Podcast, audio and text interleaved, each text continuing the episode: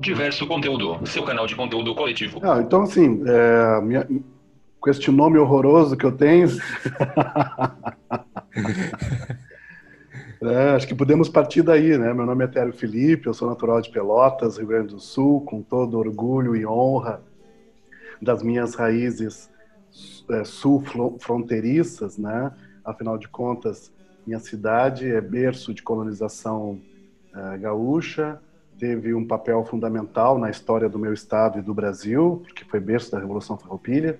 Uhum. A minha cidade ela é uma vacaria, né, ou seja, um lugar de criação de gado às margens da Laguna dos Patos.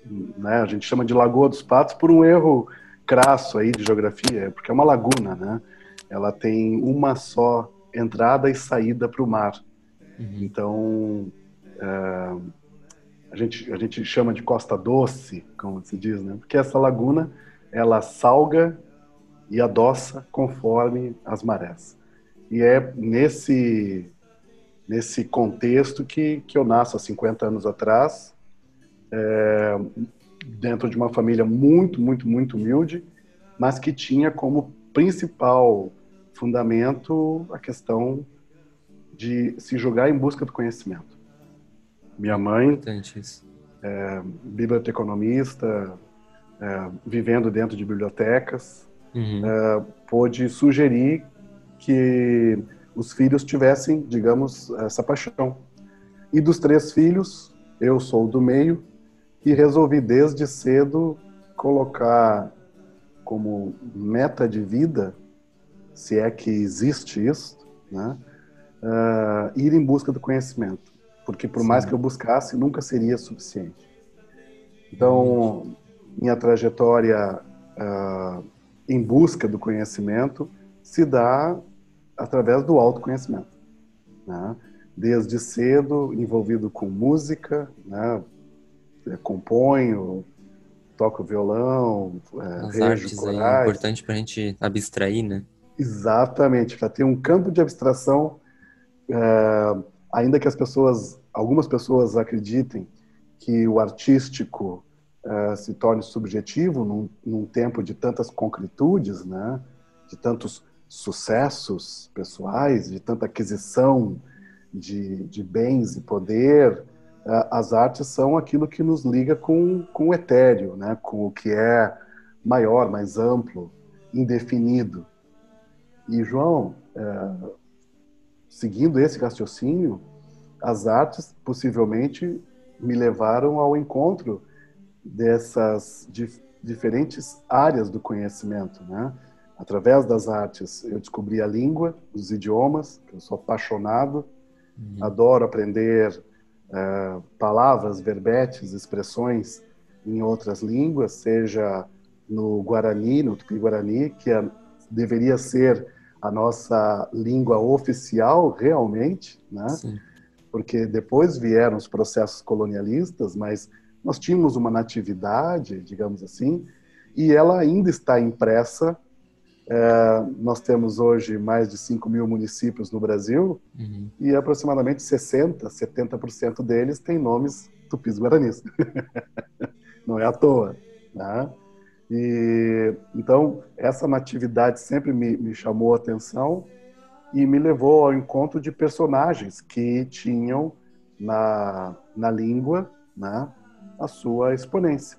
Então, me apaixonei é, pelo espanhol desde pequeno, porque, digamos que é a segunda língua do pessoal que nasce na minha região, uhum. porque estamos ali ao lado do Uruguai, né? Nós brincamos nos finais de semana em terras uruguaias com nossos irmãos uruguaios, é, fazendo uma boa parrija e, e cantando né, as nossas histórias comuns, histórias essas né, de, de de luta pelo território, de, de desenvolvimento, né, de, de valorização é, da família e das boas relações, da amizade. Esses são valores comuns entre nós. E, e logo depois o francês, porque tive condições de, de ter acesso a essas é, diferentes realidades por conta da minha cidade, ter esse viés cultural. Cara, e daí digamos que o gradiente foi se abrindo em plenitude. Né? Uhum. Então, a minha trajetória de vida se confunde com a minha trajetória de aprendizado. Eu costumo dizer, e tu fostes, tu estivesse na categoria de meu aluno, então Tive éramos esse, dois sujeitos. Esse prazer, esse benefício. Ah. Tivemos o, o, luxo de dividir um espaço de, de educação, Isso. né? transitando saberes. Né? Então, o professor não pode ser visto como depositário de conhecimentos, até porque ele não tem condições de ser isso. Ele é uma taça por onde o conhecimento passa. Né? Uhum. Uh, a luz que, que refrata aí em diferentes, se decompõe ou se multiplica. E, e portanto, eu, eu me considero, sem dúvida, um sujeito aprendente. Estou é, em pleno aprendizado, não me considero concluso em nada. Eu, eu, terminei cursos, mas eu não me dou por concluso, muito pelo contrário. Estou uhum. aqui aos cinquentinha, como a gente diz, uh, querendo aprender coisas incríveis, cara. Cara, eu tenho metade da tua idade. eu fiz, eu fiz na segunda, metade da tua idade. Satisfação. Que coisa boa, meu velho. Uhum. Eu completei em setembro e, e aí fica justamente essa, essa chave, né? Que, que me liga sempre, que me conecta sempre com o conhecer. Grande parte dos sujeitos que estiveram comigo num espaço de aprendizagem se tornaram excelentes pessoas. Então, é, é, isso é um luxo, compadre. Isso é um luxo. Meu, isso é satisfatório ah. demais, né, cara? Eu tenho visto isso. Eu tô há pouco tempo nessa jornada, né? Pouco Sim. antes de concluir o, a graduação, eu tava eu tava com um estágio de eu comecei a dar aula, a dar aulas de ginástica laboral. Era um estágio. E cara, é muito muito interessante. É claro que a área de exercício é um pouquinho diferente, mas é, é que, como na dança também. As pessoas já se soltam assim um pouquinho mais. Tu já vê um outro lado das pessoas. Uhum. É, justamente tu trouxesse à tona essa questão é, do, do quanto o conhecimento pode estar unido ao lúdico. Uhum. Né? E como as pessoas se expressam, às vezes, muito melhor e mais satisfatoriamente quando estão encantadas pelo movimento, pelo ritmo, né? pela, pela dança em si. Temos, temos uma paixão comum, que é a dança de salão. Que bom. Sim, demais. Bom, eu acho sensacional, sensacional. É uma das expressões, assim, uh, mais próximas do comunitário, digamos assim, mais democráticas, né? ainda que as salas de dança, que antes eram, na minha época, pelo menos, quando eu tinha um pouco menos que a tua idade, uh, eu era convidado para ser par de debutantes e era concorridíssimo, né? Não porque era bonito ou coisa parecida, porque eu nunca fui, mas porque dançava bem, porque sabia conduzir uma, um, um par, né? Uhum. Sabia tratar a, a mulher com, com, todo o cuidado que elas merecem e merecem. Uh, sabia, identificava já no começo da, das canções o ritmo, se isso é uma salsa, é um merengue, é um mambo, e quais são as diferenças entre eles. Uh, o, o, bolero mais compassado, menos compassado, e isso é conhecimento. É, né? Isso é conhecimento, porque hoje, nesse exato momento em que estamos gravando esse podcast, é, eu me pergunto quantas pessoas da sua e da minha idade têm esse conhecimento. Deveriam ter. Sabe? É, Deveriam agora utilizar melhor da arte, né? A, a seu favor, né? E ao favor dos outros. Eu, eu acredito nisso. A, a, arte pode ser uma grande janela, né? Que nos dá acesso a universos de conhecimento. Veja bem, agora há menos de 30 dias, eu, eu como você sabe, eu escrevo para revistas e sites é, fora do Brasil, principalmente uhum. Portugal. Sim. Minha relação com Portugal é uma relação muito amorosa, né? muito, muito bonita, muito fraternal. Eu, eu, eu troco com Portugal e com os, os sujeitos, né, com as pessoas que eu ganhei de presente sem ter feito nada por merecer, uh, que são de lá e que, e que veem em mim uh, alguém realmente apaixonado por, por aqueles horizontes, por aquela cultura e tudo mais. E fui convidado por uma revista, que é a revista Bica, a revista mais cultural de Portugal, é, um brasileiro, um músico brasileiro, escrevendo sobre Amália Rodrigues, que é a, a diva, a voz do fado. Né? Agora imagina, é, é, ter a petulância né, de me sentir digno de escrever sobre um ícone da música do mundo, não só de Portugal, quer eu goste ou não de fado, quer eu escute ou não fado, uhum. mas ela representou é, e ainda representa, é, cara, um, um, um marco da música. Eu não posso desprezar isso de forma alguma. Até porque o fado nasceu no Brasil. Né? É, não sabia. É, exatamente. Assim como o tango não nasceu na Argentina, nasceu no Uruguai, uhum. o fado nasce no Brasil. E ele vai ganhar uma interpretação portuguesa, com adição da guitarra portuguesa e tudo mais, e com aquele cantar ladino, né? Não o ladino nosso aqui é, da, da, região litorânea de Santa Catarina, né? Uhum. Mas o ladino sefárdito, né? Que é esse cantar que lembra sonoramente os mundos árabes, né? Então, e a gente sente no, no fado justamente esse cantar chorado, sofrido, né? E com uma expoência uh, maior da expressão vocal, porque é muito difícil cantar daquela forma. Então, olha, olha que, que horizontes, que mundos me foram possíveis é, por conta dessa janela para o conhecimento que são as artes. Se não fosse a, a, a, minha experiência com a música desde a tenra idade, com quatro anos de idade, eu comecei a tocar violão e cantar com meus pais, possivelmente eu, eu seria uh, uh, ignorante a, a, esse respeito. Uhum. Uh, né? Ou seja, eu teria talvez menos condições de interpretar o conhecimento que vem da música portuguesa, que não é só fado, diga-se de passagem. Uhum. Tá?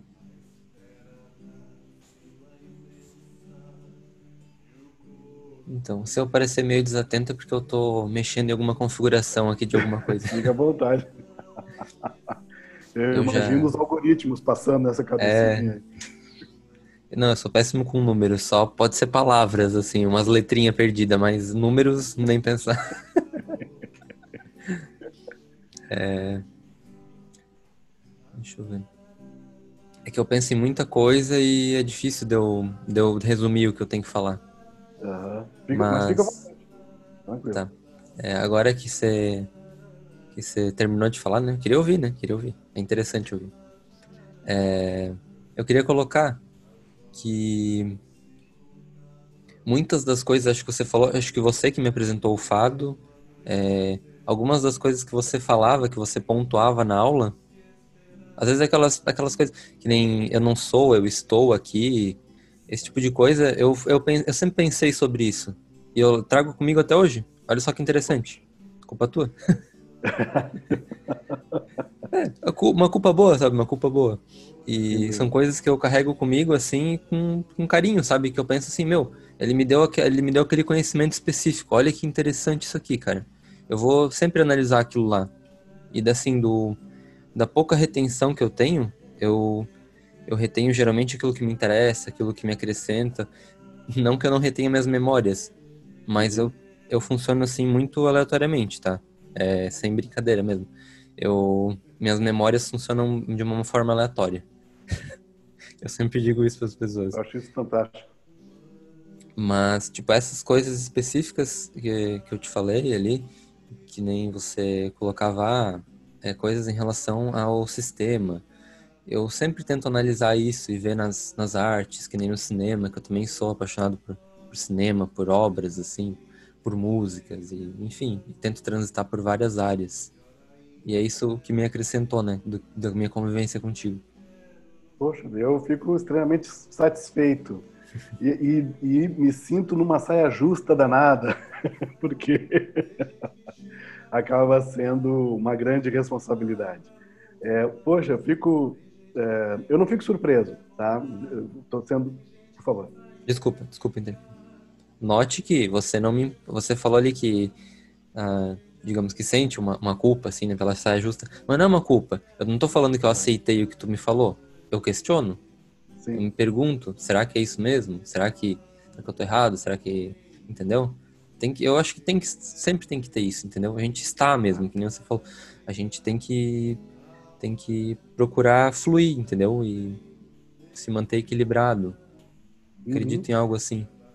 Não, eu, e eu compartilho é, dessa mesma percepção contigo pelo seguinte: ah, eu costumo me apresentar às vezes nas palestras, às vezes nos eventos, nas lives. Né? Normalmente eu digo, eu estou sendo Terbi Felipe há tanto tempo. Né? Uhum. E as pessoas às vezes, às vezes ficam, como assim estou sendo, cara? Como assim? Você não é? Não, não, não. Porque se eu fosse, eu me daria por finito, acabado, completo. Uhum. né? Então, é, é, uma postura de vida aberta às possibilidades faz com que a gente calibre as nossas lentes de forma a não precisar ter conclusões e sim ter perspectivas. Eu não quero concluir nada, ao contrário. Eu quero sempre ter novas perspectivas. né? Ah, veja bem, a área de atuação que eu venho agora mais nos últimos cinco anos, seis anos, Uhum. atuando, que é a área de mentorias em desenvolvimento humano, é, justamente propõe essa, esse, esse crash mesmo, né, nesse modelo mental que nos foi incutido, muitas vezes, por uma escola despreparada, por uma família despreparada. Não estou fazendo uma crítica às famílias, e sim, às vezes, a falta de preparação que as pessoas, ao se unirem, têm, e é natural. Inteligência emocional, né? Exatamente, de saber condu- conduzir isso de forma a que aqueles sujeitos que estão crescendo naquele grupo social, seja família, seja escola, seja igreja, seja o que for, consigam ser mais do que as possibilidades acusam. tá? Então, eh, eu lembro das aulas eh, contigo, com a tua turma, eh, quem me dera ter, ter tido mais tempo, tá? Mas era uma era uma quebraceira, como, como nós falamos aqui na nossa região. Né? Uhum. Região essa que eu, que eu assumo enquanto minha, porque eu, eu pertenço enquanto estou aqui. Né? Uhum. Pertenço aqui. E, e- e eu lembro que eu chegava em sala de aula e vocês estavam assim a milhão para saber qual seria a maluquice que eu iria propor. E, e, é, no campo da- das ideias, né, na, na filosofia, enfim, a- tudo que eu queria era sair daquela aula é, deixando vocês com muito mais interrogações do que aquelas que vocês tinham quando eu tinha chego. E a gente se divertia. a gente se divertia muito. Eu curtia pra caramba. né? É, você veja bem, outra outra parte do meio artístico que a gente tem paixão em comum, que é o Uhum. cinema, né? Somos cinéfilos, né? É, agora, por conta do streaming, por conta do, do Netflix, enfim, Uhum. ah, tem uma série de pessoas que estão tendo a oportunidade de ver a trilogia Matrix, eh, sabe, de forma ininterrupta, né? Uma maratona e para dar uma sacudida na caixa neural aqui ah, e tentar movê-las em relação a esse essa essa tônica, essa rede, né? de, de conhecimento que nós não detemos. Né? São coisas além de nós. Enfim. Sim. E tu vê, há quantos anos a gente discutiu Matrix em sala de aula e foi uau, né? Cara, acho que é 10 anos atrás, né? Uma- Eu acho que é isso, né? É, Exatamente. e eu ia acrescentar aí, a parte do streaming, eu ah, tô aprendendo, né? Tô aprendendo a, a gostar mais das outras línguas. Eu ouvia, por exemplo, alemão daqui, daqui de onde eu tô de Blumenau, eu achava, cara, que língua chata. É, ouvia francês, ouvia outras línguas e, meu, que língua chata. coisa de, de adolescente, assim. Que chato isso, não quero aprender nunca. Mas eu já via animes, já ia no japonês Ah. ali. Já entendo muito bem, assim. Ou vou ouvindo, é- sou muito habituado a ouvir, eu sei identificar. E agora é francês, alemão, adoro, cara, adoro essas línguas. Quero aprender, vou aprender ainda. Gosto muito aí- agora. E imagina, né, se, se antes de você nascer já era extremamente interessante aprender o idioma, é, para você ter uma ideia, o pouco ou quase nada que eu sei de italiano, eu sei porque trocava correspondência, tinha clube de correspondência na escola, e eu trocava correspondência com gente de toda parte. Aham. Existe uma moça da minha idade, né, é, uma senhora né, com família, casada, filhos, que nós até hoje nos correspondemos. Olha, Até hoje. E não é por e-mail, Aham. não é por qualquer outro tipo de. Não, é escrito. Porque o escrever com caneta e papel, enfim, faz com que você pense mais demoradamente, né? para colocar as ideias ali. Às vezes, na- aqui no chat, a coisa vai né, a milhão, e aí você vai amputando as palavras e tal. E ali não, ali na escrita você precisa se debruçar naquilo. Né? Você veja bem, os animes eh, lhe trouxeram ah, uma possibilidade de interesse por um idioma que é muito difícil Idioma, Muito. idioma e cultura, né? e cultura. Né? Imagina a simbologia, né? a iconografia que existe nesse universo, ah, tanto dos animes, dos mangás, enfim. Né? Ah, e, e- e- e, de certa maneira, são eles que implicam muito numa contracultura Uhum. em termos globais. Né? Porque se hoje temos uma série de culturas Uhum. estão infinitamente associadas a esse campo, tanto dos animes, dos mangás, enfim. Uhum. tá? E eu não chamaria isso de cultura pop. tá? Porque não é pop, é erudito. Você tem que mergulhar nesse, nesse É. universo. Tem que Você tem entender. que mergulhar nesse universo. É muito louco. Ah. O japonês é muito louco, tá? Só digo isso. Sim. É. Pra entender tem que ser viciado, como dizem, viciado. Né? Pra tu conseguir entender, às vezes, os, as engrenagens ali. E cada, às vezes, cada obra deles é um sistema. Eu vejo que o entretenimento em geral, por exemplo, vou dar um exemplo meu, com jogos. Quando eu era menor, eu me utilizava muito dos jogos para aprender inglês. Na verdade, né, os jogos faziam, me forçavam. Hoje em dia eu vejo que isso é um pouco empobrecido, porque tem muita dublagem das coisas e é fácil. Dublagem sempre teve, mas para jogos não era tão comum e e para filmes assim, eu desde que eu me lembro eu sempre preferi o, a linguagem original para aprender, para para realmente ouvir o- a essência, né? O, o que que eles queriam transmitir no, no original ali. Isso é sensacional, João, pelo seguinte.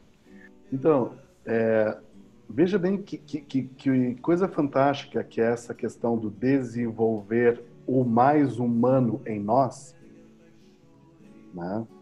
Quando eu digo isso para as pessoas que eu desenvolvo mentoria, para os meus mentis, Uhum. é, se, tá, mas você quer desenvolver o meu lado mais humano? Eu digo sim, porque o mais humano em nós ainda é um grande desconhecido.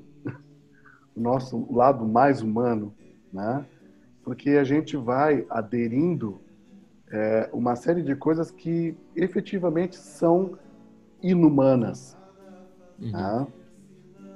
Ah, Bom contra a nossa natureza, né? Exatamente, exatamente. E principalmente eh, quando a gente começa a observar o quanto nós precisamos concorrer com os outros. Quando a tônica, a palavra principal seria compartilhar, né?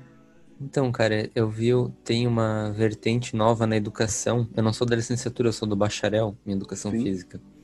a aula, a minha aula não é tanto para crianças, né? Mas enfim, é, eu vejo que tinha uma uma vertente de educação que é cooperativa, que questiona essa essa competição.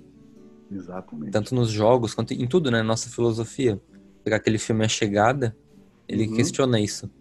Porque as nossas línguas são baseadas em um ganhador e um perdedor. Se pegar Exatamente. Naruto, um ganhador Sim. e um perdedor. Sempre tem alguém que ganha e alguém que perde.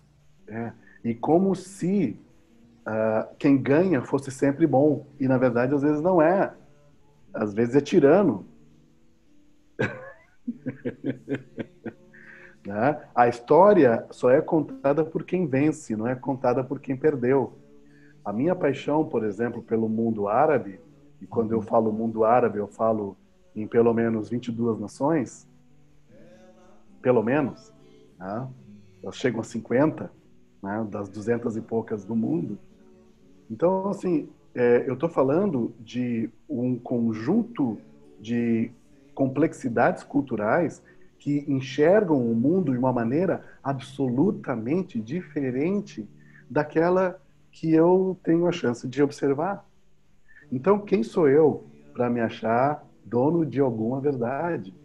Ao contrário, quando, quando eu ganho des, desses idiomas palavras uau, maravilhosas, né? Poxa, eu me sinto extremamente recompensado, porque na minha língua eu precisaria de uma frase inteira para falar tudo aquilo. Uhum. Né? E às vezes com uma expressão, uau, tudo é contemplado. Né? É, acabei, quando eu morei em Nova Petrópolis, uh, 2009, 2010, uma coisa assim, eu tive a chance de estudar tcheco, porque Nova Petrópolis, no Rio Grande do Sul, ao lado de Gramado, ela uhum. é tanto alemã quanto tcheca. E Minuestchka né? Ou seja, eu tive a chance de aprender tcheco, né? E, e era uma coisa muito engraçada, João. Como eu sei que tu és um cara extremamente fraterno, mas é bom que as pessoas que nos ouçam é, tenham isso em mente. Eu estava numa cidade absolutamente teuto brasileira, né? Eu era um sujeito preto, como sou, né? numa sala de aula com teuto brasileiros estudando tcheco. Ah, o, o, contexto era bastante delicado, viu? Uhum posso, posso garantir que os olhares e os comentários não eram, não eram os melhores. E eu tive que me tornar o melhor aluno. Era o mais velho, cronologicamente, era o que não vinha de uma cultura de berço, né, uh, com, essas, com esses radicais no ouvido, né, porque isso ajuda bastante. Uh, o pouco que eu conheço do, do Hochdeutsch é, é um ploa, é um misturado com Hunziker e outros tantos. Uhum, não? Mas isso me deu, de certa maneira, uma chance de dizer, ah, por que eu não posso me, me exigir, me testar? Eu não estou competindo com ninguém, eu estou competindo é comigo. Verdade. tá? E o nosso cérebro, a neuroplasticidade do nosso cérebro funciona justamente assim. É, nossa, isso vai ser muito difícil, isso é chato, não gosto. Pronto. Essas três expressões garantem o não conhecer. Ah, não quero saber disso. Ok. E, por outro lado, se nós dissermos, uau, mas isso é diferente, uhum. eu vou dominar esse negócio.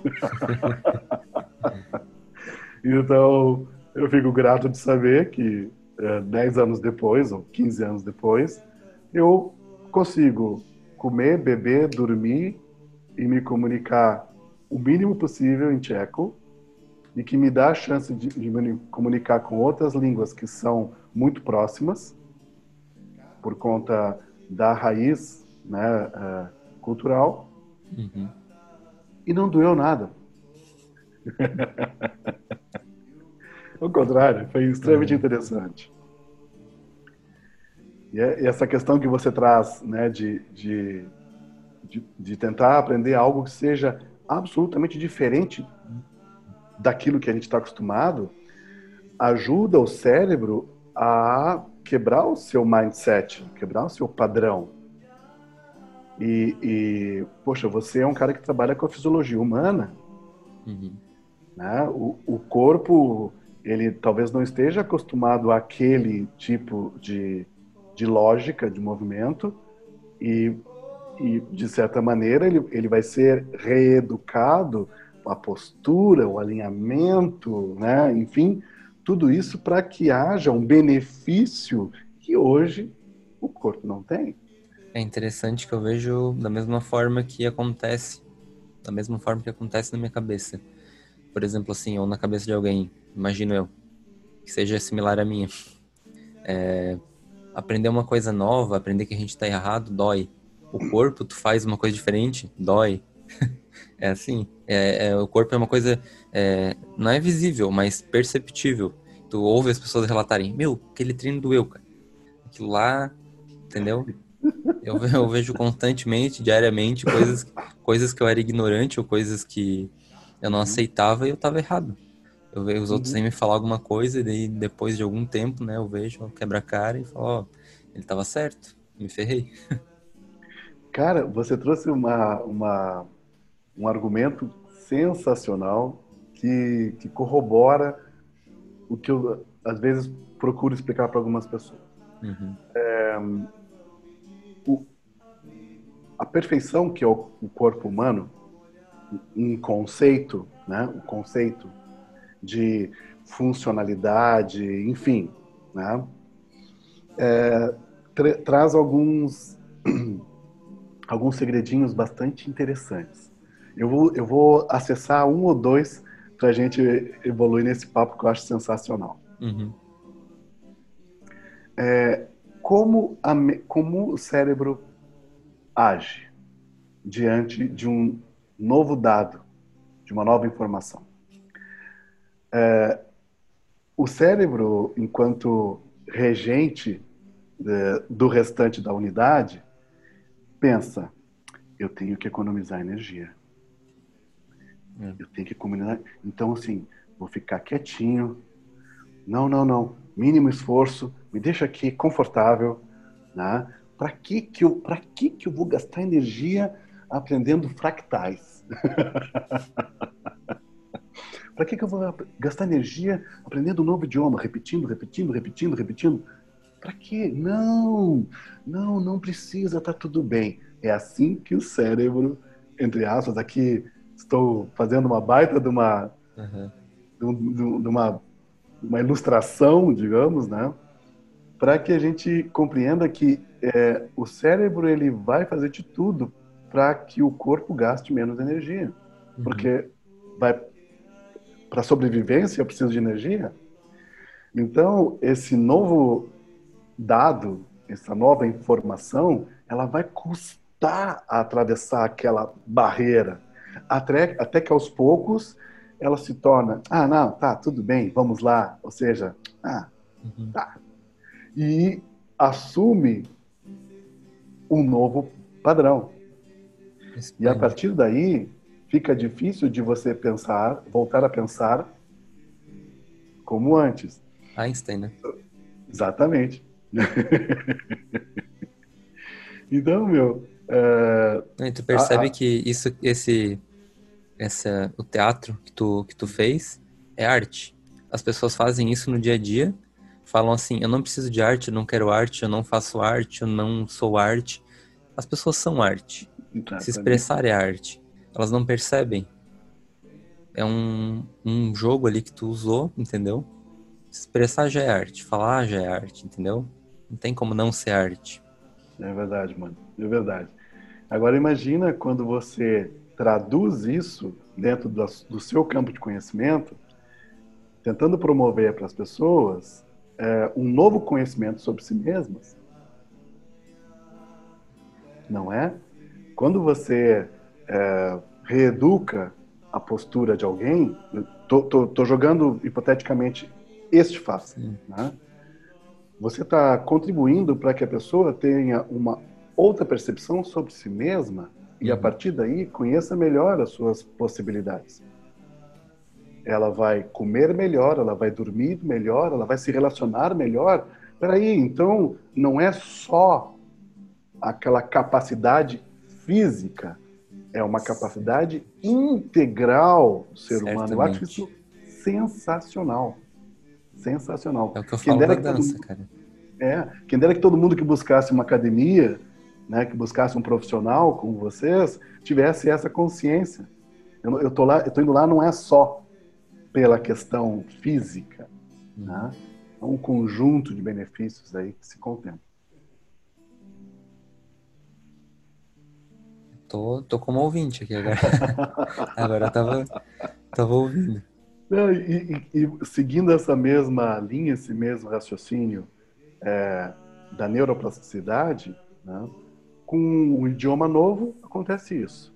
Uhum. Porque, querendo ou não, ele é um conjunto de dados e informações né, que vão ser sempre somadas ad infinito.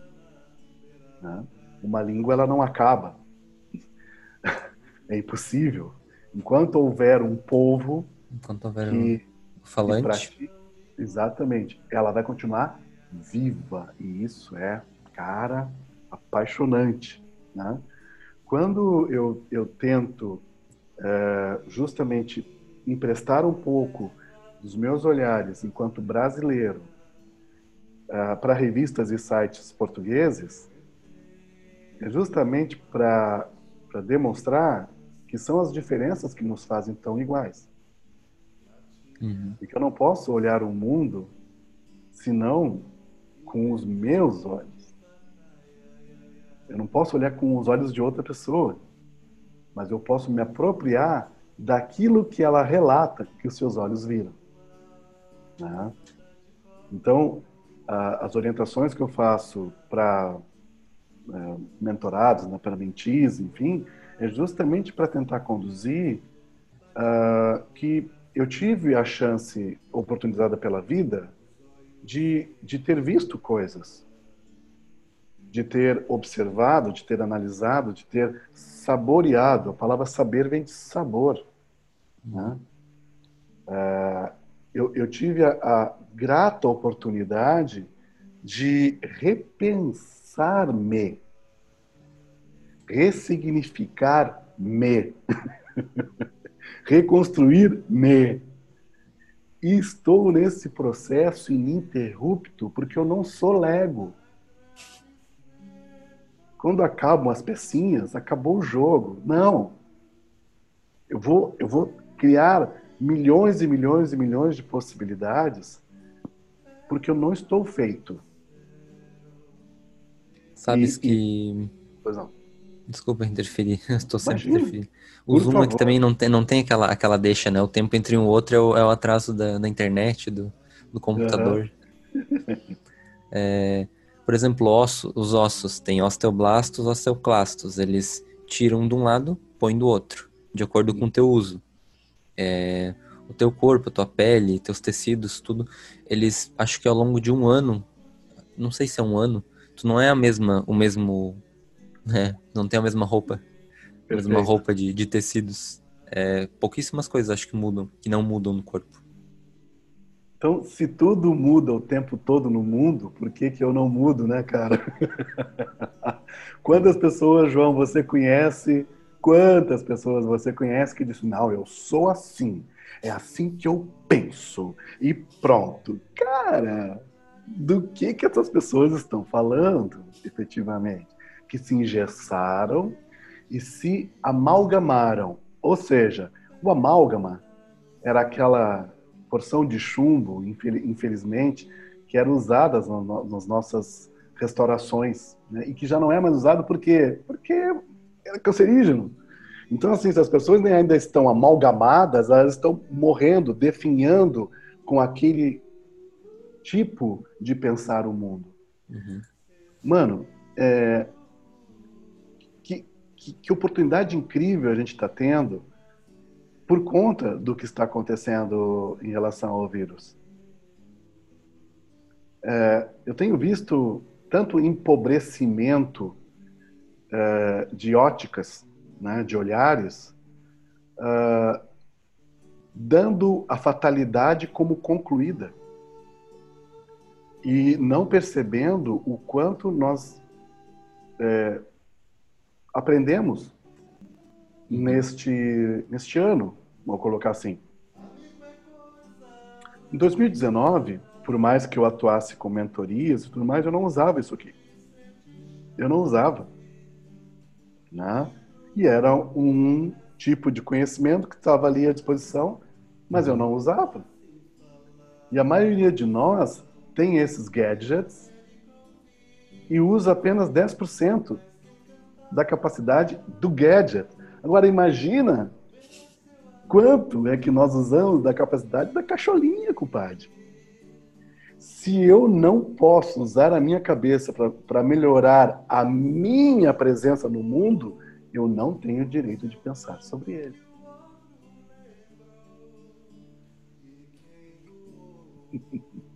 Complicado. Porque, cara, se, se, se é para estar no mundo apenas de passagem, não melhorar nada, cara, eu quero, eu quero jardinar esse mundo.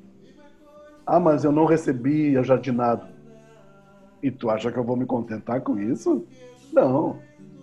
Eu quero pedalar pelo mundo. Ah, mas é perigoso. É perigoso acordar? Se for pensar assim, é perigoso tomar um banho? É perigoso tomar um gole d'água? É, é perigoso encontrar alguém? Fazer um podcast perigoso. Sabe?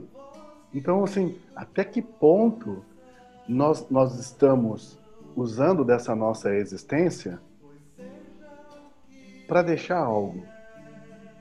João, eu, eu, eu creio que houve uma oportunidade em sala de aula, 10 anos atrás, nas aulas de sociologia e filosofia, uhum. é, onde eu, talvez tenha dito isso, talvez eu tenha dito, eu vou viver para sempre. É, é possível, porque essa é uma das minhas conjecturas uh, mais tradicionais. João, aquilo que se dá materialmente por finito é fato e concreto. Sim. É, a energia vai se dissipar. Eu, isto vai se transformar em outra coisa. Uhum. Mas tudo que eu conseguir é, jogar para o mundo, essas palavras aqui no podcast, é, aquilo que eu escrevi, as músicas que eu compus, as pessoas que, que eu tive acesso e tal, cara, eu vou viver para sempre, meu. E hoje você me deu a chance de confirmar mais ainda isto. Uhum. Sabe? Porque, querendo ou não, o, o homem é o que ele deixa de memória. Né? E eu não sou, eu não sou e nem quero ser alguém que se, se acabe em si mesmo. Eu sou os meus amigos. Uhum.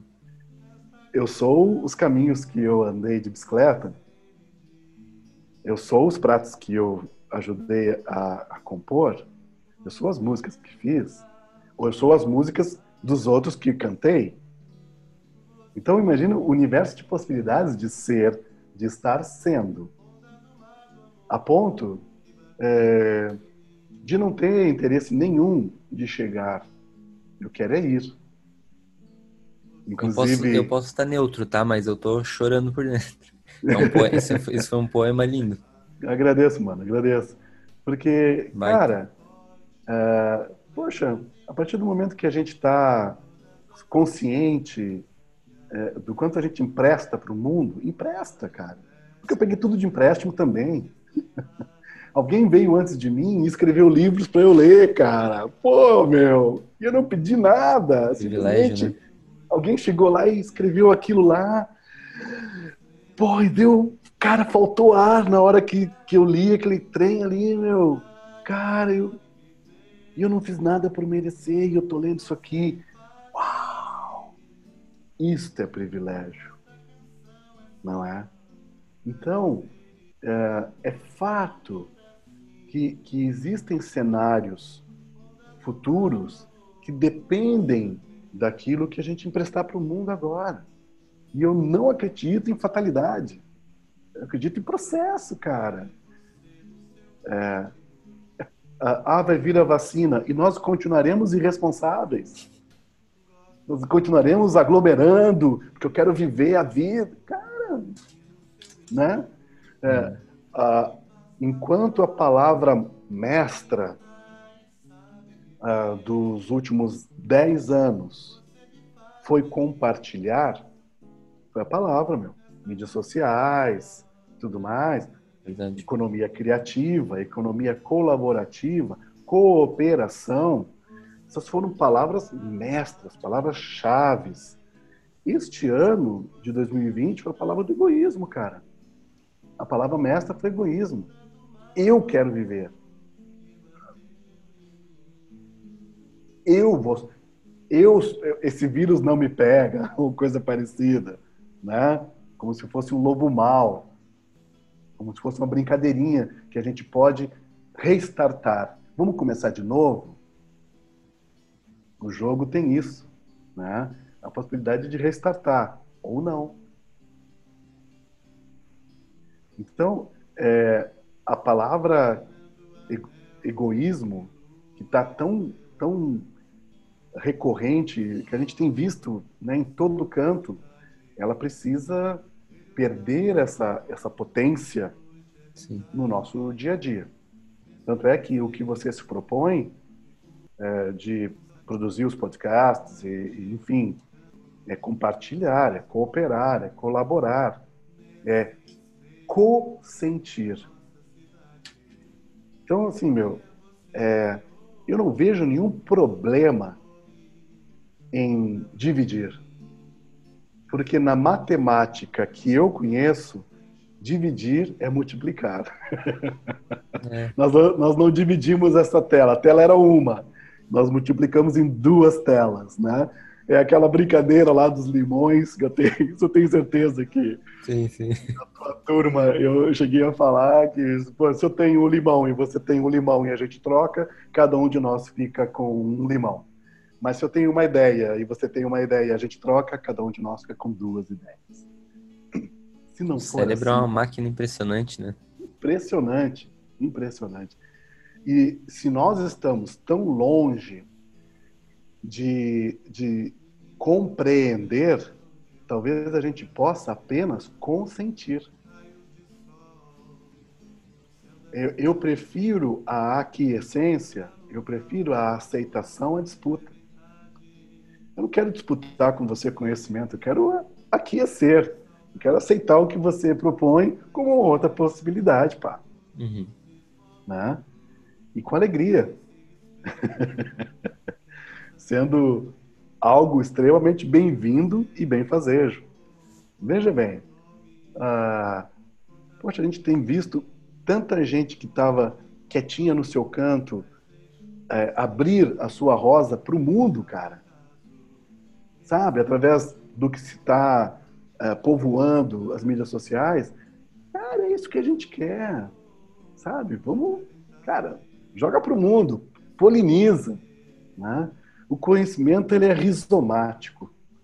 É, essa é uma outra é uma outra abstração que eu, que eu venho acompanhando há algum tempo já. Uhum. Uh, o, pensar em rizomas é pensar que o conhecimento ele não é apical, ele não é uma raiz única que vai o mais profundamente. Ao contrário, ele é uma cabeleira. O rizoma é, é isso. Né? Exatamente. E ele pode é, tomar vulto para qualquer lado, para qualquer sentido. Ele pode é, trazer emanações dos mais diferentes campos, das mais diferentes origens. Então, como é que eu posso é, não admitir que a senhorinha que eu cruzei hoje, antes de vir para cá fazer o, o, o, podcast com você, eu estava dando volta de bike, a senhorinha que eu parei para ela poder passar na faixa de pedestres, e ela só me olhou e, e fez um sinal dizendo assim: Uau, você é ciclista e parou? E os carros não pararam, fez com que eu me sentisse absolutamente poderoso. Porque eu plantei na cabeça daquela senhora que os ciclistas como eu são caras legais. Então, imagina, cara, a capacidade que a gente tem, rizomaticamente, de expandir esses conhecimentos através da boa vontade. Através do ânimo, do incentivo, da boa palavra, da boa escuta, né? da aquiescência, né? de, de permitir que o outro seja quem ele é e não quem eu quero que ele seja. Uhum. Uh, a, o meu trabalho e a minha vida se confundem de tão mesclados que estão. É exatamente por esse motivo que outro dia desses uma super multi, ultra, mega, plus, digital influencer me perguntou: Nossa, professor, nossa, você não tem um perfil profissional seu? Eu digo: Não, porque eu, Térbio Felipe, sou profissional e pessoal, eu não sou outro. Eu não estou desempenhando um papel lá no meu Instagram profissional. O meu Instagram pessoal e profissional é o mesmo. Uhum. Porque o que eu faço, uh, eu posso mostrar que acabei de fazer uma, uma salada com um molho super legal de mel com uh, aceto balsâmico. Ok. E logo depois eu fui atender mentoria eu não, eu, não, eu não me revesti de outra coisa. Não, é o mesmo cara que está dando mentoria que acabou de fazer uma saladinha michuruca ali e, e, e coloriu o mundo. E é o mesmo cara que depois vai estar tá tocando violão e gravando para os pais, uhum. que vivem em outro lugar. Então, eu, eu não eu, eu, eu posso aceitar estar no mundo, estar sendo Ter Felipe de milhões de maneiras e continuar sendo eu mesmo. Não é loucura, não sou o chapeleiro. Ah, que saudade das aulas, meu amigo. Meu. Cara, isso aqui foi realmente uma, uma. Como voltar nas aulas, aquela época que a cabeça faz. Que legal. Volta. Que legal, cara. A, a melhor coisa de todas, né? E a gente lembrar disso com, com alegria, né, com paixão, uhum. porque a, vida, a vida é passional, cara, a vida é sentimento, a vida é sensações. Se não tem emoção, para tudo, cara, né? É, sem emoção não, não, não há qualquer tipo de evolução. Então, aquilo que você faz no trabalho que você escolheu colocar a sua vida, uhum. eu acho sensacional isso o trabalho que sem você não seria o que ele é. Tá ligado? Ali, cara, tem um, um conjunto de emoções que você traduz na repetição. Não é, não, não é esse ângulo. O ângulo é este aqui. Por quê? Porque é o melhor para você. é, há um conjunto de, de percepções da emoção que você carrega no seu trabalho. E, e, você, e o seu trabalho só existe como existe porque é você, João Zen, que o faz. Então, mano, é, é essa oportunidade que nós estamos tendo de existir nesse tempo, nesse lugar, com essas pessoas, nos imputa é, um compromisso de, de entregar para o mundo aquilo que a gente quer dele, mano. Responsa, então, exatamente, mano, exatamente, responsa, cara. Porque nós estamos aqui dialogando fraternalmente entre dois sujeitos de origens diferentes, de idades diferentes, né? de, de campos do conhecimento diferentes, e nós estamos num rio e, e como tal, não existe como barrá-lo. A água não vai ser contida. Ela vai seguir a revelia dos obstáculos, a revelia das barreiras que o mundo objetivar. Porque, meu, se, se colocarem uma represa entre nós, a gente vai evaporar e vai virar nuvem, compadre. e vamos desaguar em, outra, em outro ponto. A gente vai para dentro da planta e vamos nos transformar em outra coisa. Esse, esse, quando nós começamos, e, e eu achei tão rico você trazer que você pensa aleatoriamente, com você não tem padrões, mas na verdade tem padrões aleatórios, esses são padrões, né? Esse tipo de pensar é um pensar que não se ajusta a um modelo prototipado pelo sistema. Pense como todo mundo.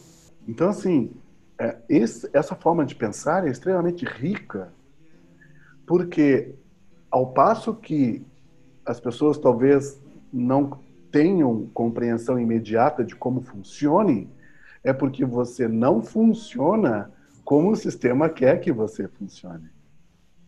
É, é, pensar igual a todo mundo, mas a minha mãe já dizia: você não é todo mundo, tá ligado? Então, assim, não é todo mundo de tubinho preto, as mulheradas, todo mundo de tubinho preto na balada, é, todos os caras têm que usar topete, todo. Cara, como assim, mano? Como assim? Entendeu? Todo cara que é moderno tem que ter um, sei lá, um Audi, tem que ter. Cara, como assim tem que ter? Como assim tem que ter? quem disse, meu? E se, ah, quem disse foi fulano. E quem ele é? Né? Então, pensar de maneira fractal né, nos dá N possibilidades de fugir ao controle, ao domínio que, querendo ou não, as estruturas sociais nos colocam. É interessante, ó. Pensar de maneira fractal. Deve ser por isso que eu meio que tento. Não sei, eu fico hipnotizado com, com fractais, assim. Talvez seja uma afinidade. E por que não? É, veja bem, diante de, diante de uma imagem que as pessoas convencionalmente chamam de abstrato, você deve ver uma série de coisas que te dão significado. Uh, eu, eu, eu, eu, gosto muito de, de observar letras né, escritas. Uhum. Uh, uma folha escrita por alguém traduz um, um, um universo daquilo que a pessoa é. Então imagina uma tela com uma imagem abstrata, para alguns realmente é uma bagunça, para outros é algo tão, tão simples de entender. Então, eu faço votos, João, que você siga é, pensando disruptivamente com sentido. Com sentido, porque dos gurus disruptivos que surgiram agora aí, agora todo mundo é, todo mundo é coach, cara. Todo mundo é, sou coach, sou coach de brigadeiro, sou coach de, sabe? De, porra, meu, fala sério, né? Enfim, é, ah, porque eu sou um guru disruptivo. É o que você está falando, amigo. Se você nem pensa disruptivamente se você nem pensa em fractais com sentido. Com sentido. Porque é exatamente isto que vai dar significado àquilo que você produz. Então, João, uh, o fato de você pensar, equacionar o seu pensamento de maneiras tão incomuns, né, que primeiro você não é comum. primeiro é isso, né? Não posso aceitar isso. Segundo, mano, é, é uma maneira de pensar exponencial. E, veja bem, o quanto faz sentido para você algo que nem todo mundo consegue fazer, que é dançar, mano. conseguir fazer figuras acompanhando um ritmo, sincopar o ritmo, brincar com o ritmo, mano, desculpa. Só quem pensa negócio meio bagunçado aqui em cima. Cara, é, é uma coisa assim, ao mesmo tempo que tu se abstrai, tu puxa aquele sentimento da música pra ti, da própria dança, do movimento. É uma coisa muito. Exato. E, e, e veja bem, é, o quanto a gente acaba por é, trazer é, essa memória da dança para a fala, para o cotidiano, para a organização da casa, tá ligado? É, para a maneira da, que a gente se relaciona com as pessoas. Uhum. Porque quem dança sabe entender que o outro tem um papel a desempenhar, que não é, é igual. É, essa, essa fala assim, depois que tu faz a dança, né? Acho que a galera da dança entende quando tu fala quem dança, quando tu começa com a sentença quem dança, entende? Todo mundo dança, é, na verdade, né? Mas. É, quem dança entende.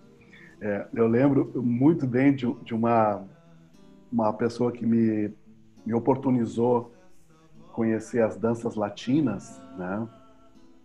Que ela, ela dizia da sua maneira mais simples possível.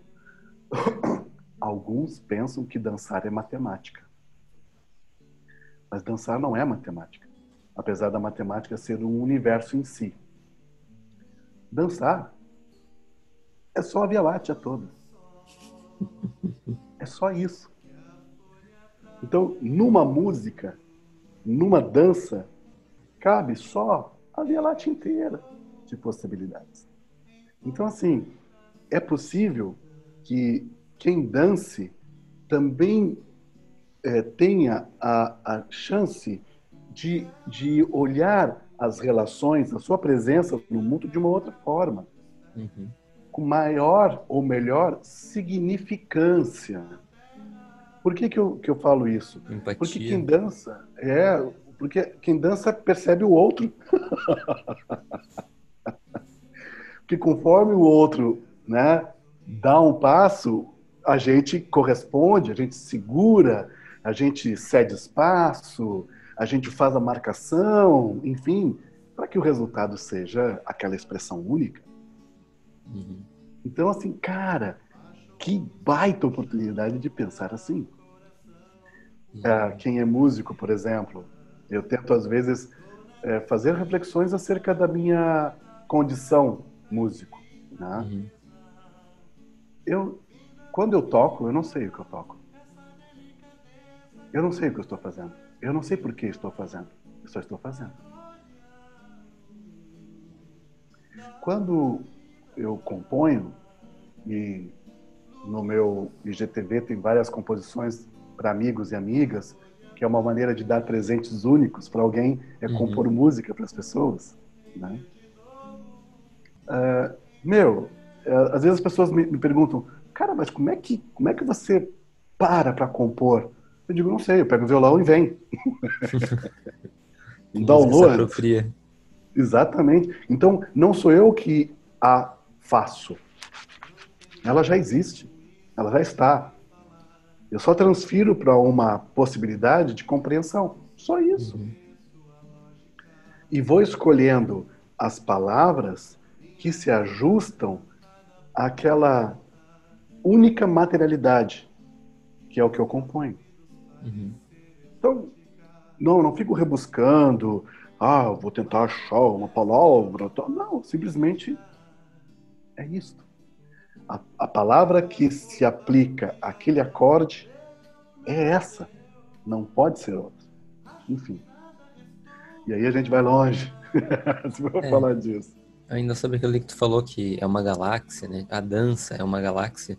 Ah. Teve um algum professor meu que falou é que assim, de todos os professores, antes eram professores que eu ouvia e ah, acrescentavam alguma coisa.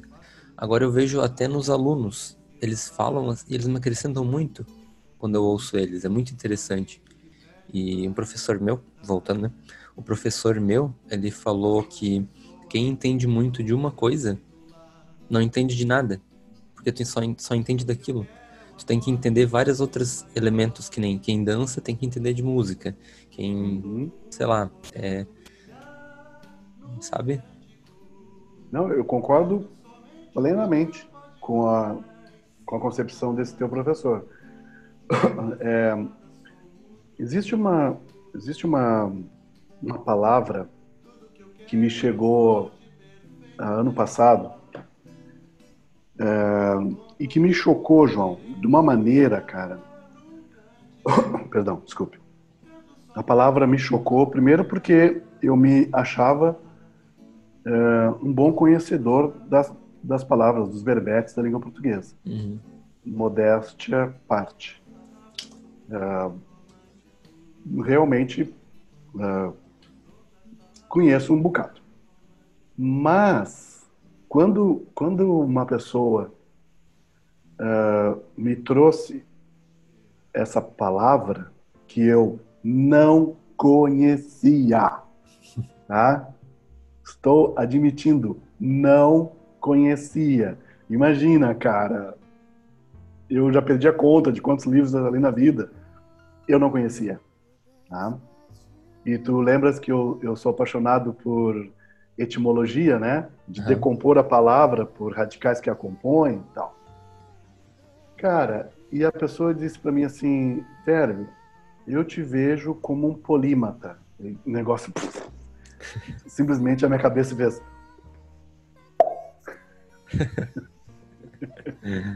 fez isso, mano. Cara, minha cabeça era uma bolinha de sabão que nesse momento, quando essa pessoa gentileza, gentilíssima me propôs que ela me via como um polímata, aí eu comecei a decompor a palavra e, cara, minha cabeça explodiu.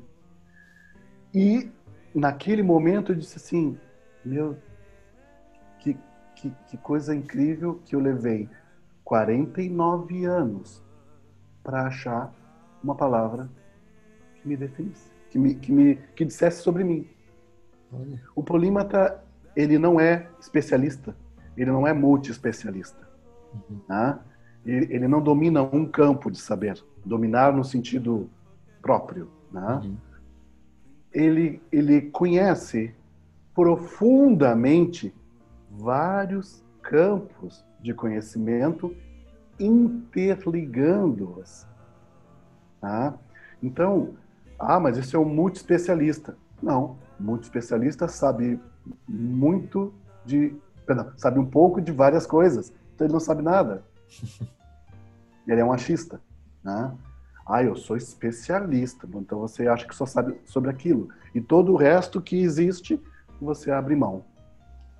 O polímata é aquele que se debruça, que mergulha, mas mergulha mesmo, profundamente em diferentes campos do saber que fazem sentido para si uhum. e os interconecta então é quando eu estou cozinhando, mano. É, para mim isso é filosofia, é mágica. Né? Quando eu estou andando de bike, viajando, atravessando países, cara, isso para mim é uma aula de geografia, é uma aula de sociologia, é uma aula de filosofia. Sabe, eu estou tendo a chance de interpretar o mundo vivendo este mundo tem que saber levar, né? Levar, se levar para os lugares e trazer o conhecimento é bem. Exatamente. Até porque quando eu visito esses lugares, uh, nem eu nem as pessoas que me recebem continuam os mesmos depois. Algo de mim vai ficar naquele lugar e uhum. algo daquele lugar vai comigo. Algo daquele lugar vai se transformar naquilo que eu estarei sendo para sempre. e como diz um grande poeta que a gente curte pra caramba, o para sempre sempre acaba, compadre. oh, que falta que ele faz. Ai, ai, ai.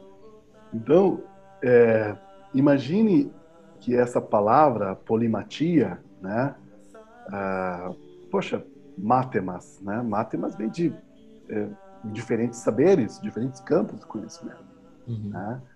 E, e, quando você consegue, aos, uh, aos trancos e barrancos que seja, se aprofundar em diferentes campos de conhecimento e interligá-los, uau! E eu, e eu, durante muito tempo, e agora eu vou tentar entregar para você um drops é, de, de bem-estar, que você se sinta bem com isso. Uhum. Durante muito tempo, cara, eu achei que eu não me encaixava em lugar nenhum, como se eu tivesse a obrigação de me encaixar. Não tenho obrigação de me encaixar em lugar nenhum, cara. Eu não me encaixo, eu não sou uma peça. Não é quadrado, não é redondo, não é? Exatamente, sabe? Então por que, que eu deveria ter que ser como os meus irmãos são? Não, não, não, eu não sou eles. É, durante muito tempo eu, eu convivi com a opinião alheia de uma maneira muito dolorosa, que as pessoas diziam: Nossa, Tiago, você é tão inteligente não se encaixa em lugar nenhum, hein? E eu me perguntava: Mas por que, que eu tenho que me encaixar? Se eu sou tão inteligente como dizem, por que, que eu devo é, levar uma vida conforme os outros a condicionam? É, é, ser, ser interpretado ou julgado como bom vivant, né, playboy e coisa parecida, só porque eu não tinha feito a escolha de ter uma vida dentro daqueles moldes que eram aceitáveis. As pessoas acham que se questionar e carregar uma, uma interrogação, carregar uma interrogação é um peso. Mas não é um peso, é um prazer carregar a interrogação. Cara, eu, olha só, nós, os seres humanos, cara, eles, eles desde sempre, o que, o que nos faz mais humanos é que desde sempre a gente pergunta. Uma criança chega para o pai, para a mãe e diz: é, Eu posso fazer tal coisa? E o pai, diz, o pai ou a mãe diz: Não. E a criança: Por que não? E o pai e a mãe dizem: Por que não? Mas por quê? Por que não? Entendeu? E, e quem é que não viveu isso? Todos nós. É, então, inquirir, questionar, é, é abrir possibilidades. Questionamento gera questionamento. A última coisa que eu quero, João Zen, meu irmão, é ter, ter certezas. Porque a certeza é uma solidão, João. Eu quero a companhia da dúvida. Não quero a solidão da resposta. É verdade. Né? E, e se eu tiver a companhia da dúvida, a dúvida vai me levar a lugares que as certezas não vão, porque as certezas pararam nelas mesmas. Eu quero ir além. Então, se houver a mínima possibilidade de eu fazer uma, uma nova pergunta, essa nova pergunta é outra Via Láctea. Aí que está o prazer. é isso mesmo, mano. Tá? Então, é, eu, eu, eu tenho procurado uh, não encontrar o sentido da vida. Tá? Tenho procurado não encontrar. E quando eu digo isso, às vezes, uau, o pessoal se assusta. Mas como assim? É, não. a vida é o sentido, então eu não preciso procurar o sentido da vida, a vida por si só. Né? É, tentando existir de uma maneira mais profícua, mais plural. Eu dou chances para minha mente aprender com toda e qualquer dúvida que apareça. Então alguém vai dizer, talvez nos escutando, nossa, que cara doido. Ele não quer ter certeza de nada, então ele não sabe nada. Opa, cuidado, certezas não são saberes. É, dois mais dois é quatro, mas pode ser muitas outras coisas. É, uma linha que liga o ponto A ao ponto B, para algumas pessoas é apenas uma linha que liga o ponto A ao ponto B.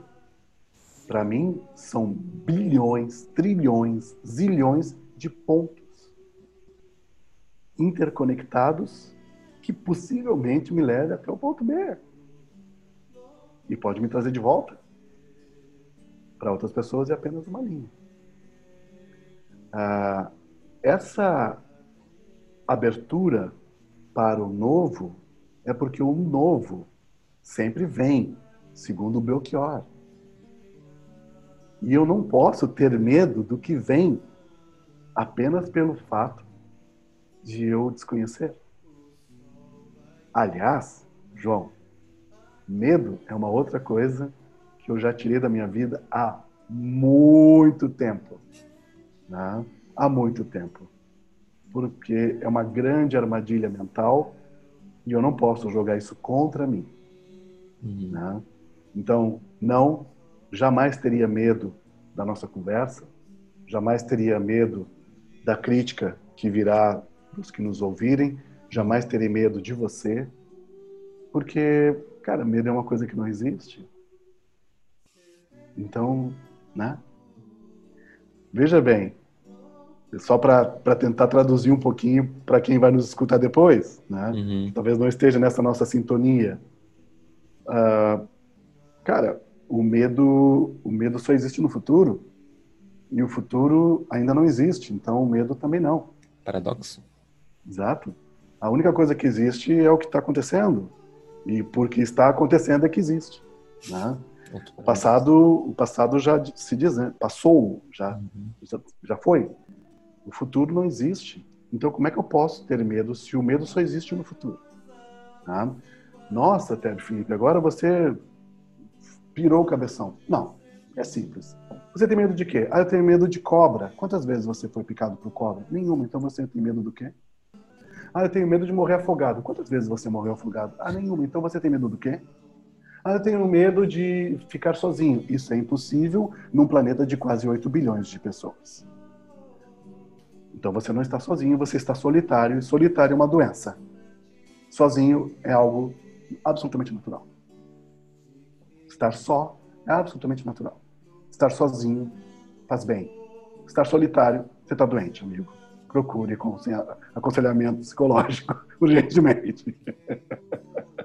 então, nós somos educados a temer. Nós somos educados pela família, pela igreja, pela, pela escola a temer. Se você não tirar a nota tal, você não ganha tal coisa.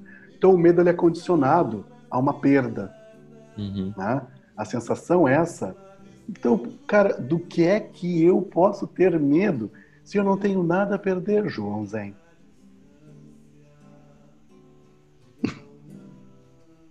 Eu posso não querer dar trabalho para alguém, mas é fato que eu vou envelhecer eu, eu, eu vou envelhecer desde o meu zero ano.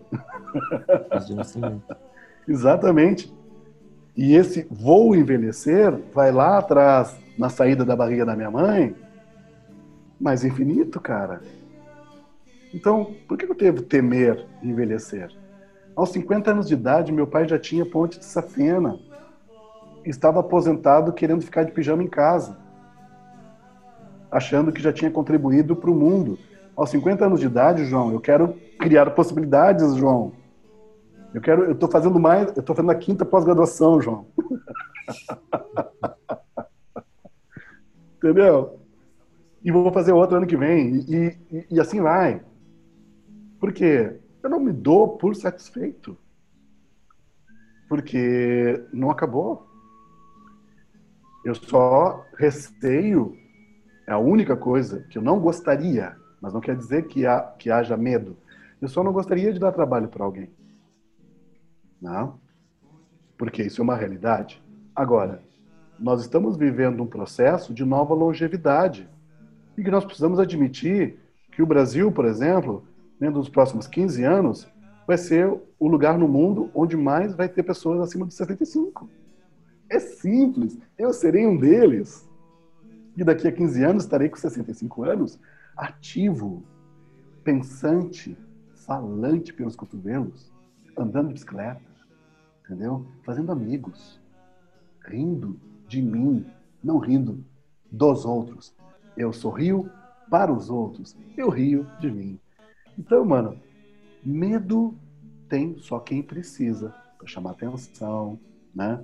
Para arranjar outras coisas mais hipotéticas. Nós não precisamos do medo. Nós somos criados para tê-lo. Nós não precisamos dele. Ele não vai nos levar a lugar nenhum, muito, muito pelo contrário. Ele vai nos imobilizar, vai nos congelar, né? vai fazer com que a gente se afaste das pessoas. E o engraçado é que as pessoas têm medo de vampiro, ou seja, medo de uma coisa que não existe. A galera adora zumbi, adora ver filme de zumbi e tudo mais. Também. né? Então, assim, esquece que os zumbis estão do lado deles, ali, do lado, né? Quantas pessoas você conhece que são zumbis, né? E desistiram dos seus sonhos, desistiram de fazer sentido, né? uhum. né? Desistiram de colaborar com alguém, de sorrir das suas mazelas. Poxa. Tem um filme que fala então... disso. Oi? Tem um filme que fala disso. E o título dele parece um, parece um filme de adolescente, assim. Eu fui ver Meu Namorado é um Zumbi, depois dá uma olhada. Meu Namorado é um Zumbi, sim, sim, verdade, tens razão. Tens razão.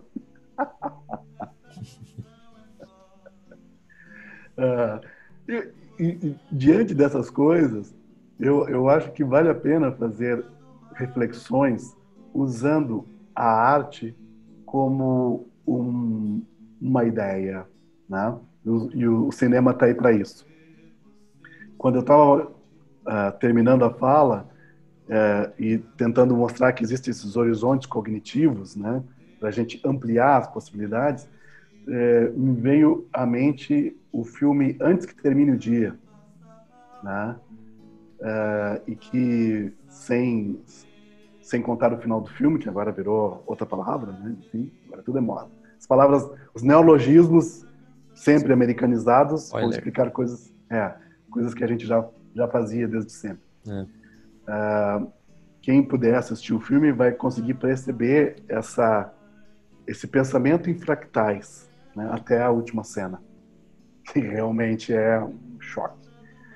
É, eu confesso, João, que depois que nós fizermos esse, esse nosso bate-papo, uhum. certamente hoje à noite eu vou fazer uma maratona em sua homenagem vendo Matrix de novo. Sabe? E deixando a mente é, achar os seus caminhos. Né? Porque no, no atual estágio em que estamos, vamos ter que olhar o mundo de outra forma. Hum. Não há outra chance. E precisamos ser melhores no combate.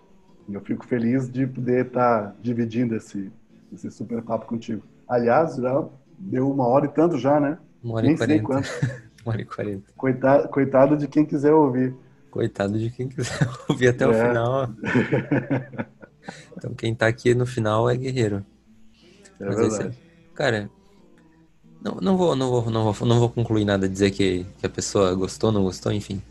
Quem ouviu, ouviu. É isso aí. É fato. Eu, eu posso, sem dúvida nenhuma, dizer que estou extremamente contente. Eu também.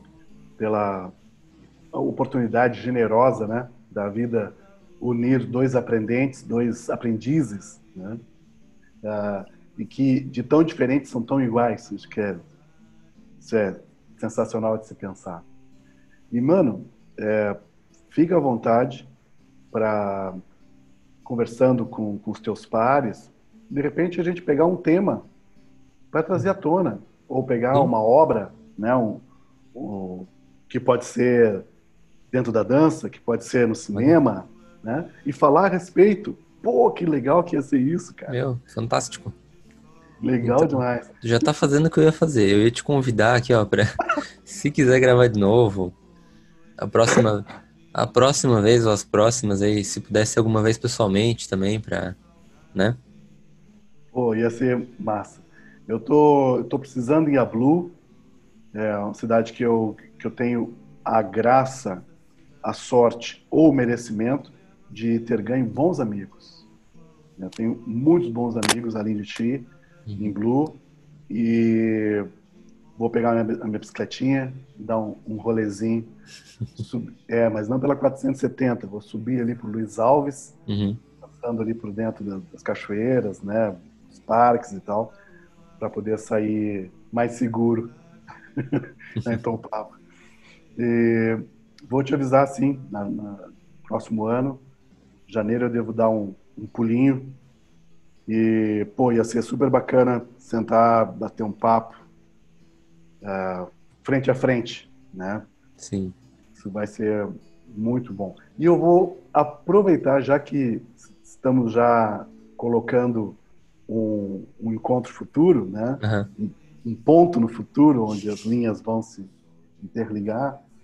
Uh, cara, tem um, um, um tema que está me, me perseguindo há um tempo e que eu gostaria que a gente pudesse usar como, como o fundamento de um, de um novo papo, uhum. tá? que é a nova longevidade. Tá? Ah, eu, eu penso que o, o, o que tu trazes de bagagem é, humana e profissional é, tem muita coisa bacana para a gente sugerir, uhum. né?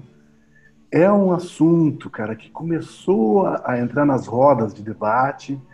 Se a gente procurar no Google, são pouquíssimas as ocorrências, uhum. né? pouquíssimas, mas as que existem são sérias pra caramba, os cabeções falando os negócios muito legais, né? Tem o pessoal da Unipaz, né, que, que da minha tribo, como eu digo, né, do, do yoga, enfim, uhum.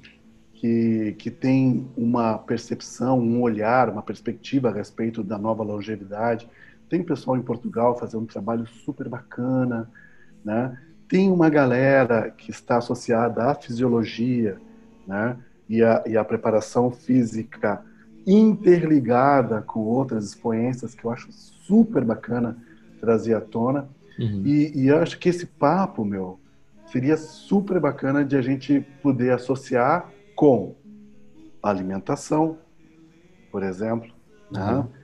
com práticas saudáveis, né? com relacionamentos saudáveis, né?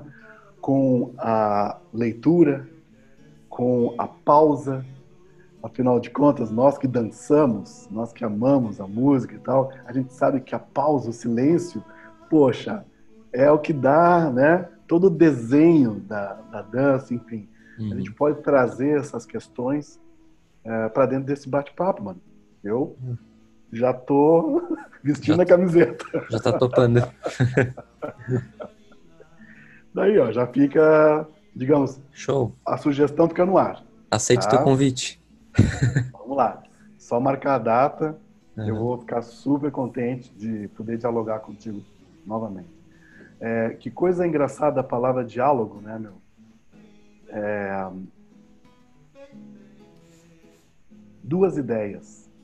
Dia, logos. Né? Dois conceitos. Dois conhecimentos. E não é possível é, isolá-los no diálogo. Os dois conhecimentos fazem parte do diálogo. Uhum. Os dois conhecimentos são inerentes ao diálogo. Não há supremacia de um pelo outro. Para existir o diálogo, os dois precisam coexistir. Mais uma maneira da gente colocar essas palavrinhas do colaborar, cooperar, coincidir, né? Então, acho que é bastante é, interessante a gente fechar o nosso papo tendo essa, essa ideia em mente. É, você propôs um diálogo e eu saio melhor do que eu cheguei. Né? Porque não foram dois limões. Quem ouviu até aqui sabe do que nós estamos falando. É. A tarefa de casa. É isso aí, mano. Né? Você você tem a porta da minha vida aberta para você sempre. Tá bom, meu irmão? Realmente, cara. Foi, foi um prazer ouvir você. É, acho que são muitas ideias aqui cruzando. A... é, foi realmente um prazer. E é isso aí, eu tô grato. Sem palavras. É, é a, é a palavra-chave, mano. Grato é a palavra-chave. Continua um cara sensacional, assim, que realmente com quem vale a pena é, conversar, dialogar e interagir. Só tenho a agradecer. Eu também, mano. Tá? Receba um abraço fraterno, gigante, de duas voltas. Então. Né, meu velho? Um super abraço mesmo. Tá? Cuide-se sempre, que os seus estejam bem. Tá? Logo, logo a gente vai bater um super papo de novo. Falou? Saúde também para vocês. Igualmente, meu irmão. Tudo de bom. Obrigado, tá? Até mais.